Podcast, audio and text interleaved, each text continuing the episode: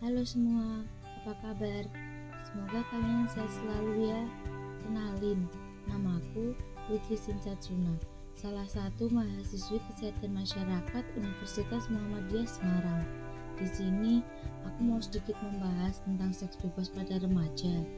Seks bebas pada remaja sendiri mempunyai banyak dampak negatif bagi diri kita maupun keluarga kita. Langsung saja kita bahas. Di era globalisasi saat ini, remaja harus diselamatkan dari dampak negatif globalisasi. Globalisasi mempunyai arti dunia yang diibaratkan kebebasan. Banyak kebudayaan-kebudayaan asing yang masuk, yang mana budaya itu tidak cocok dengan budaya kita. Seperti contohnya, seks bebas yang marak terjadi di budaya barat yang sangat tidak cocok dengan kebudayaan kita. Pergaulan bebas merupakan salah satu bentuk perilaku menyimpang. Istilah bebas yang dimaksud melewati batas-batas norma yang ada. Masalah seks bebas sering sekali muncul di lingkungan kita sendiri maupun di media massa.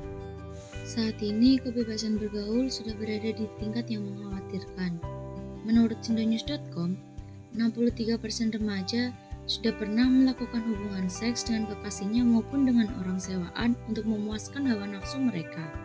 Hal ini terbukti saat KPAI dan Kemenkes melakukan survei pada tahun 2013 dengan hasil persentase yang cukup besar bahwa remaja sudah pernah melakukan hubungan seks. Kejadian ini sangat mengkhawatirkan dan memprihatinkan.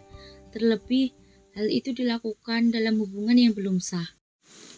Berdasarkan sindonews.com, di Kabupaten Ponorogo tercatat hingga Juli 2016, setidaknya ada 47 siswi SMP dan SMA yang hamil akibat seks bebas. Ini mengakibatkan mereka harus putus sekolah.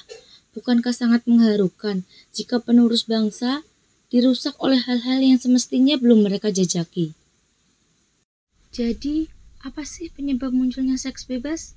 Seks bebas dapat muncul karena kurangnya iman dari remaja, kurangnya perhatian orang tua dan orang terdekat, rasa ingin tahu, kurangnya pengetahuan mengenai seks bebas, serta salah pergaulan.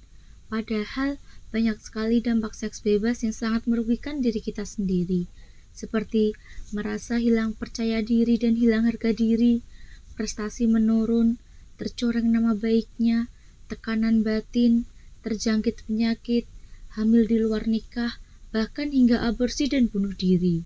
Pencegahan seks bebas sendiri bisa dilakukan dengan cara memperdalam iman, memperdalam wawasan, menghindari lingkungan buruk, membatasi waktu keluar rumah, mengisi waktu kosong dengan hal positif, dan menjaga pergaulan, tidak mencoba-coba, serta tentunya pengawasan dari orang tua.